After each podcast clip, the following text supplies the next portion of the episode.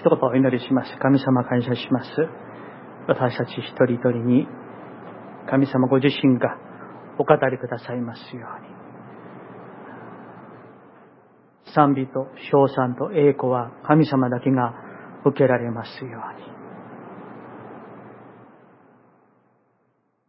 あなたを愛して、あなたに仕える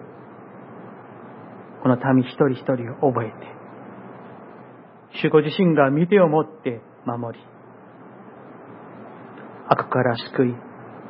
信仰を保たせ、キリストの再臨の日まで、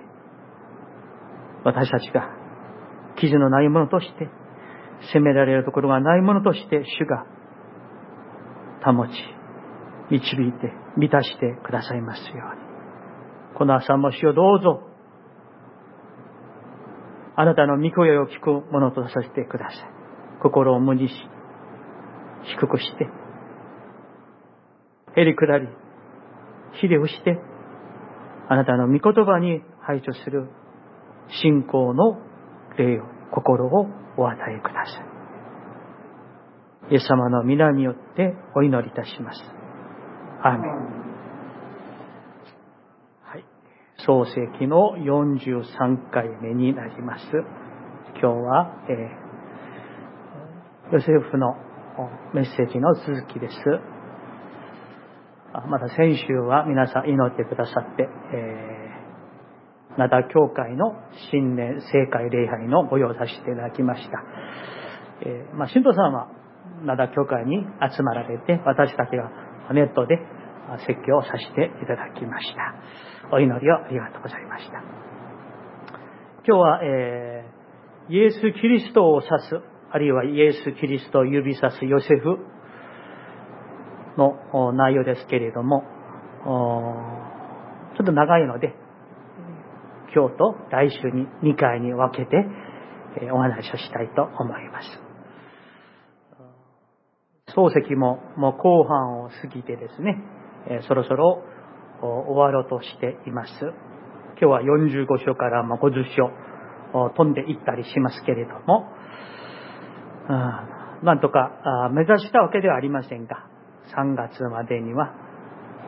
漱石の最後まで、え説教を取り継ぐことができるだろうと思っております。一つの書物を主が始めさせてくださいましたから、その完結も主がそういうふうにしてくださると、そう信じて、またここまで導いてくださったこと、本当に神様に感謝いたします。今日が43回目ですので、まあ、おそらく46ぐらいでね、あの、とりあえず漱石は終わるだろうと思っております。結構長く時間がかかりましたけれども、本当に感謝いたしました。漱石を皆さんよく読まれて、えー、分かられると思いますが、漱石は37章から50章までがヨセフの物語になっていますね。ですから、えー、まあ大体ですね、3分の1がもうヨセフの物語になっているんですよ。神様はご自身を信じて従っていく者の生涯に、その背後から働いておられて、そしていろんな歴史的出来事やその人々を用いて、その歴史を、まあ一人の人生だけではなくですね、その歴史を導いていってくださるということですね。もちろんもう歴史を導くためには、その中にいろんな人物やいろんな出来事も含まれているわけですからね。うん、それをまあ設理とも言いますが、神様が整えを持って、ご計画を持って、私たち一人一人の生涯も、世界の歴史も、人類の歴史も導いておられるという方です。それをですね、今日はこのヨセフの生涯を通して一緒に考えていきたいと思います。そして、最も、最も注目したいことは、このヨセフの生涯は前回も一緒に学びましたけれども、そのヨセフの生涯そのものが、あるいはその生涯の中にあるいろんな出来事が、ヨセフその人の、その本人がですね、イエス・キリストを指さす人物であるということです。ね、もちろん、創世記のどこにも、ヨセフの生涯のストーリーの中に、ね、イエス・キリストのイの文字、一文字も出てこないんですね。書かれていないんです。しかし、不思議にも私たちは、まあ、新約も持っているものとして、あ、本当にこのヨセフその人物は、彼の生涯は、その出来事は、まさにイエス様の生涯を、イエス様の救いを示しているんだな、とね、それがわかるんですね。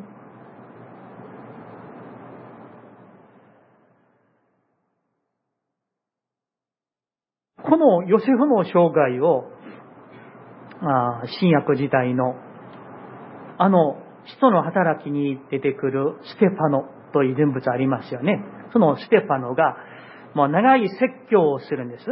その説教のが、まあ、主に、えー、旧約の歴史を、まあ、まとめる説教をするんですけれども、そこに、このヨセフの生涯が何を意味するかを、まるで、えー、仲介しているように、ね、あの、解説しているような、そのメッセージがあるんです。そこちょっと一緒にね、えまず開きたいと思います。新約聖書の使徒の働き、使徒の働き7章、9節からを見ていきましょう。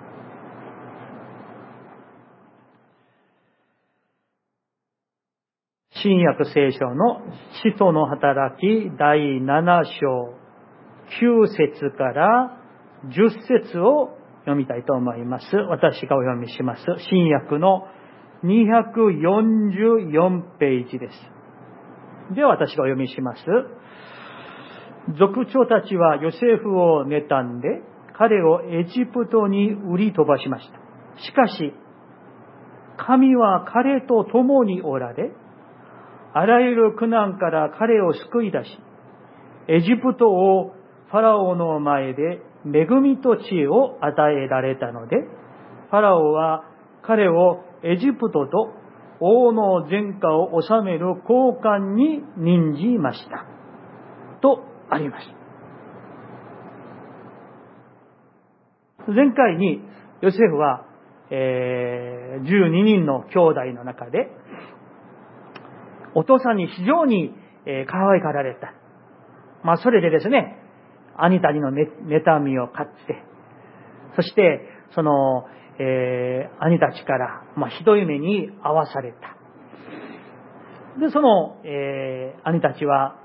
もうたまたまそこに、えー、通り過ぎていた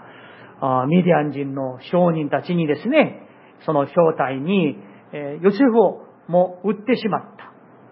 そして彼は奴隷としてね、え、売られてエジプトに行った。とお話をしました。まあ皆さんね、そのそうよくご存知でしょうけれども、奴隷として売られてエジプトに行ったヨセフは、彼はその後どうなったんですか？皆さん。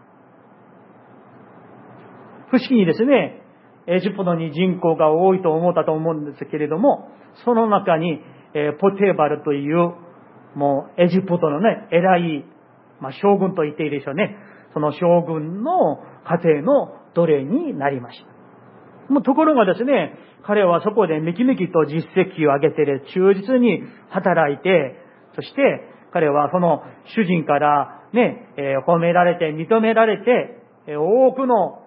そのしもべ奴隷の長になって、もう非常にね、祝福を受けた。そしてそのポテパルは、もうね、えー、もうすべてを彼に任せたわけなんですね。ところが、そのポテパルの奥さんの誘惑があってですね、そこでは彼はもう断固として拒んだ。もうそれでね、えー、無実の、もうね、えー、罪をですね、負わされて、牢獄にもうぶち込まれて、えー、しまったわけです。一気にね、えー、奴隷で売られて、そしてもう奴隷の王さんになって、もう非常に低くして、またね、転落したような彼でした。上がったり下がったり上がったり下がったりしていくんですね。ところが、今日も先ほどのこの人の働き7章の10節に書かれているように、ね、9節の後半に書かれているように、しかし神は彼と共におられたとありました。奴隷として売り飛ばされた彼。また、その誘惑を拒んだためにぶち込まれた彼。そんな彼がですね、神は彼と共におられたと、漱石にも、このステパノの説教にもそれが書かれているんです。神様はですね、本当に背後で神様がですね、一生懸命働いておられるんですね。そして、その牢獄にね、入れられてしまった。それでヨセフの生涯は終わったんですか、皆さん。そうじゃないんですね。不思議にパラオは夢を見ました。それをね、僕、解説できる者はエジプト中に一人もいなかった。それをヨセフがですね、呼び出されて、それを解きました。そして夢を解いたところ、それがエジプトのね、えー、大帝国を支配するような将来の、まあ、計画とつながるものであった。資金を備える、そういうね、ものだった。そしてパラオはね、その通りにしてもらってですね、いよいよ、この、ヨセフは、ね、え、もうパラオによってですね、いわゆるまあ、総理大臣のような、ね、え、高官に任じられました。その大帝国のエジプトのね、すべてをね、任せることになったんですよ。不思議なことが起こるんですね。さっきの見たこのステパノの説教はですね、まさにヨセフの生涯は奴隷に行って囚人になって、しかもその中で終わってしまわずに逆転して、エジプトの総理大臣にまでされて、そして、ヤコブ一族の命を救ったとね、ステパノが、この使徒の働き7章に語っているわけです。神様は、ヨセフだけではなく、ヨセフと同じように、私たち一人一人を選んで、召して、同じような摂理を持って導いていてくださるということ。この朝、共に覚えたいんです。歴史を導く神様ということですけれども、族長たちをヨセフを妬んでエジプトに売り飛ばした。しかし、神は彼と共におられ、あらゆる苦難から彼を救い出し、エジプトをパラオの前で恵みと知恵を与えられたので、パラオは彼をエジプトのと王の前科を治める交換に任じましたとあります。そして、それをね、また漱石に戻って一緒に読みたいと思いますけれども、漱石の45章の4節から今日の聖書箇所ですけれども、もう一度皆さんご覧ください。先ほどの使徒の働きの御言葉と、この部分をですね、合わせながら読みたいと思いますが、4節からご覧ください。私がお読みします。ヨセフは兄弟たちに言った。どうか私に近寄ってください。彼らが近寄るとヨセフは言った。私はあなた方がエジプトに売った弟のヨセフです。私をここに売ったことで、今、心を痛めたり、自分を責めたりしないでください。その後ですね、神は、神は、あなた方より先に私を使わし、命を救おう、救うようにしてくださいました。と告白していました。ヨセフを撃った兄弟たちと、お父さんのヤコブのそのカナンに飢饉が来ました。ね、そのままだったらですね、もうみんな飢え死にするわけなんです。それで食料をね、もういただくためにエジプトにヤコブの息子たちが下ってきた。そこで、このヨセフに出会ったわけなんです。そしてヨセフは自分があの時売られた弟ヨセフなんだと。うん。そして、ね、そのお兄ちゃんたちをヨセフはそこで復讐でもしてもいいような十分できるね、交換になっているわけですから、何でもできるわけなんですよ。力があるわけなんですね。うん、しかし、ヨセフは、恨みも、妬みも、怒りも、一切持っていないんです。皆さん、これが信仰なんです。自分を奴隷に追ってしまった兄たちを、あるいはその前に自分を無実の罪を負わされたポテパルの奥さんを恨んだり、妬んだりしていたら、この45章、あるいは後で見ますが、50章でのヨセフはいないでしょう。いないんですよね。うん、彼はこういうふうに告白しているんです。私をここに打ったことで今心を痛めたり自分を責めたりしないでください。神様はあなた方より先に私を使わし命を救うようにしてくださいました。この2017はこういうふうに訳されていますが、前の口語訳とかはですね、命を救うために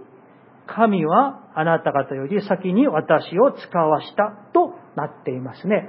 私はそっちの方が訳が、まあ、あの、好きというか、あの、原文に合っているかな。私は個人的にね、そう思うんですね。はっきりと目的が書かれているんです。命を救うために、主はあらかじめ全てご存知だから、先に女性を自分を使わした。だから、自分が憂いに、え、奴隷になって売られてしまったのは、神様の摂理なんだと。神様の計らいなんだと彼は告白しているんですね。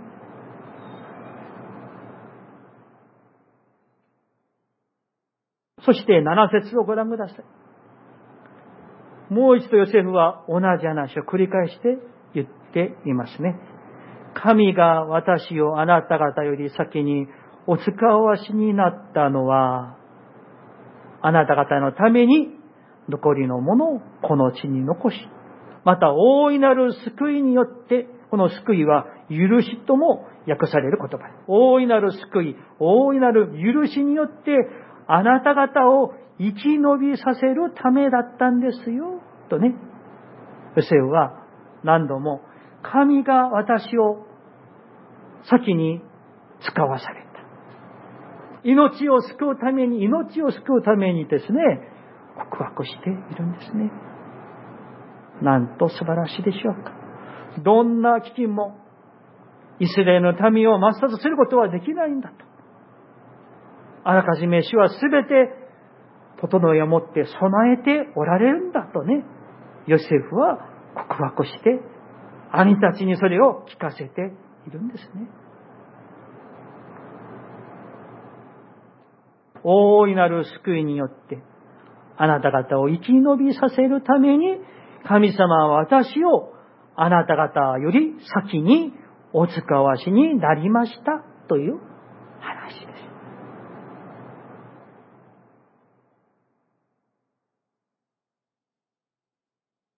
す。確かにヨセフの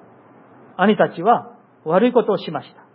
ね、自分の弟を奴隷でね、銀20シケルでですね、売ってしまったんだから、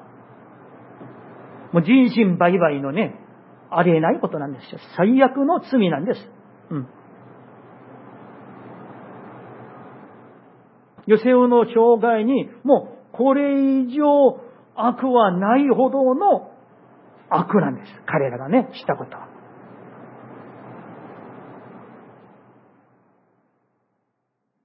そしてその悪を犯した兄弟たちは、ヨセフには許されましたけれども、実際に他の兄弟たちは、ヨセフほど祝福されていないことが、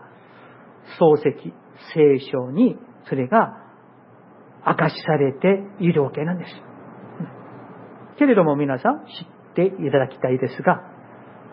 神様を信じる者に、神様にだけ信頼する者、どんな悪いことが自分に起きたとしても、やられても、言われても、ね、悪口されても、あるいは誤解されても、神様だけを信頼する者はね、周囲が周りの人がどんなことをしたとしても恐れません。心配しません。びっくともしません。なぜでしょうか？ヨセフのように自分が正しくまっすぐに神に向かってまっすぐに正しく歩んでいるならば周りからどうやられても、どう言われても、奴隷に売られても、悪口されても、中傷されても、恨まれても、構いません。神様はそれらを、その悪を犯した者には主が裁いてくださる。しかし私には主がそれらを益に変えて恵みの取り計らいのうちに導いてくださること。勝利に祝福に変えてくださるということを信じるからなんです。これがヨセフの生涯が表していることなんですね。漱石を、えー、飛びまして50章にちょっと行きましょう。最後の章になりますが、50章の19節からご覧くださいますか漱石の、え、50章19節から読みたいと思います。98ページです。私が読みします。ヨセフは言った。恐れることはありません。どうして私が神の代わりになることができるでしょうかあなた方は私に悪を図りましたが、神はそれを良いことのための計らいとしてくださいました。この部分ですね。それは今日のように多くの人が生かされるためだったのです。20節、もう一度私はお読みします。よくご覧くださいます。あなた方は私に悪を計らい、計りましたが、神はそれを良いことのための計らいとしてくださいました。それは今日のように多くの人が生かされるためだったのです。簡単に言ってヨセフはこう言っているわけですね。あなた方は私に対して悪を企んだ。私を不幸にし悲しませ、絶望のどん底に叩き落としたけれども、神はそれを良きに変わらせてくださった。というふうに言っているわけです。ここの良いことという言葉は、まあ、言語で頭部と言いますが、頭部。これはね、単なる善、良いことじゃなくてですね、もっと深い意味があってですね、それは、あの、まあ、日本語で表しにくい言葉ですけれども、うん、恵み深い愛の取り扱いが含まれている善なんです。うん、だから、単なる道徳的に悪い、良いの良いことじゃなくてね、そこの背景に、ね、神様の恵み深い愛の取り扱いが含まれている善が、この頭部という意味で、それがこの良いことの意味なんです。だからね、良いことだけではもうど、ど、どこの国の言葉もそうですけど、この良いことだけではもう意味がもう、もう、もう足りませんね。うん。不十分ですけどね。だからね、まあ、都合よく言ったとか、ね、そういう意味じゃないんです。うん。深い深い永遠からの神様のご計画があって、しかもそれが恵みと愛に基づいた深いその愛と恵みによる神のお取り扱いが含まれている善なんです。それに主が書いてくださった。だから私は心配しない。だからあなた方も恐れなくていいんですよという話なんです。皆さん、これはね、神様をどれだけ信頼できるかということなんですね。私たちもしばしば生きていく中で、社会人は社会人として、まあね、学生は学生として、それぞれ人はですね、本当に自分は何もしてないのに、ただ、忠実に神の道を歩んでいるだけなのにですね、時には誤解されたり、時には悪口されたり、時には中傷されたり、あるいは人にやられたり、ね、いろんなことが起きたりするんじゃないですか？ね。信仰と関係なくてもですね、いろんなことが起きたりするんですよ。うん。で、まあ悔しがったりね、恨んだりね、もう頭に来てですね、もうストレス溜まってですね、私みたいに癌になったりね、そういうことがあるかもしれませんが、いう考えると、人が自分に悪を計らったとしても、恐れることも心配することもないのではないでしょうか。なぜなら、ヨセフのように私たちが正しく歩んでいるならば、神様にだけ信頼して、黙々と歩んでいるならば、人からめちゃくちゃね、認められて褒められることがなくても、褒められるところかむしろ中傷されたとしても、神様はその悪を、良いことのための計らいとしてくださるから、恐れることも心配することもないんですね。これが皆さん、神様の全知全能を信じるということなんです。一箇所聖書を開いてメッセージを終わりたいと思います。ローマ人への手紙8章28節です。ローマ人への手紙8章28節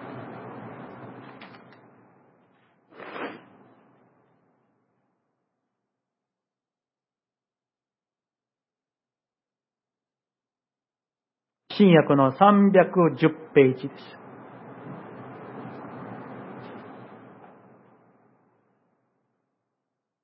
私が読みします。神を愛する人たち、すなわち、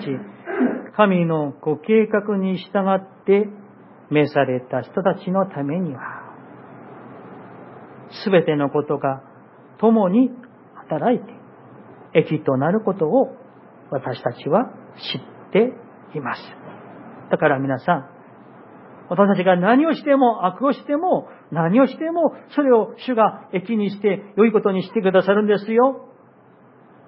そういう意味じゃありません、皆さん。これは大体そんな風に皆さん捉えるんです。そういう意味ではないんです。私たちが神を愛して正しく歩むならばそんな中でいいことも悪いことも起こるだろうと。その全てを主が共に働いて益としてくださるんですよ。でもその益は、ヨセフのように、いつでも祝福で、いつでもプラスだけの話ではありません。限りません。時には、私には益のように思われないことですが、神様の判断では、これはもうあなたのための益なんだよといった、自分にとってはちょっと悲しいこととか、ね、今の私の癌という病気みたいなことが起こるんです。うん、人間的に見れば、益じゃない。これはマイナスだと思われることがあるかもしれませんが、神様の判断では、それは益ですよ。起こるんですね、皆さん。だから皆さん、どういうふうに捉えるかが信仰主体なんですね。信仰主体なんです。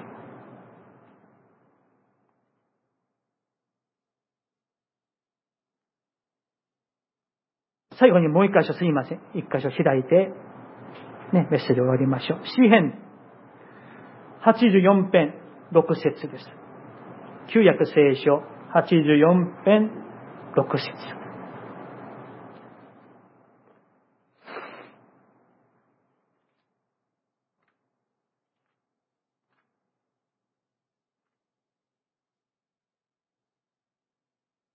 84編6節、えー、旧約聖書の1022ページですね。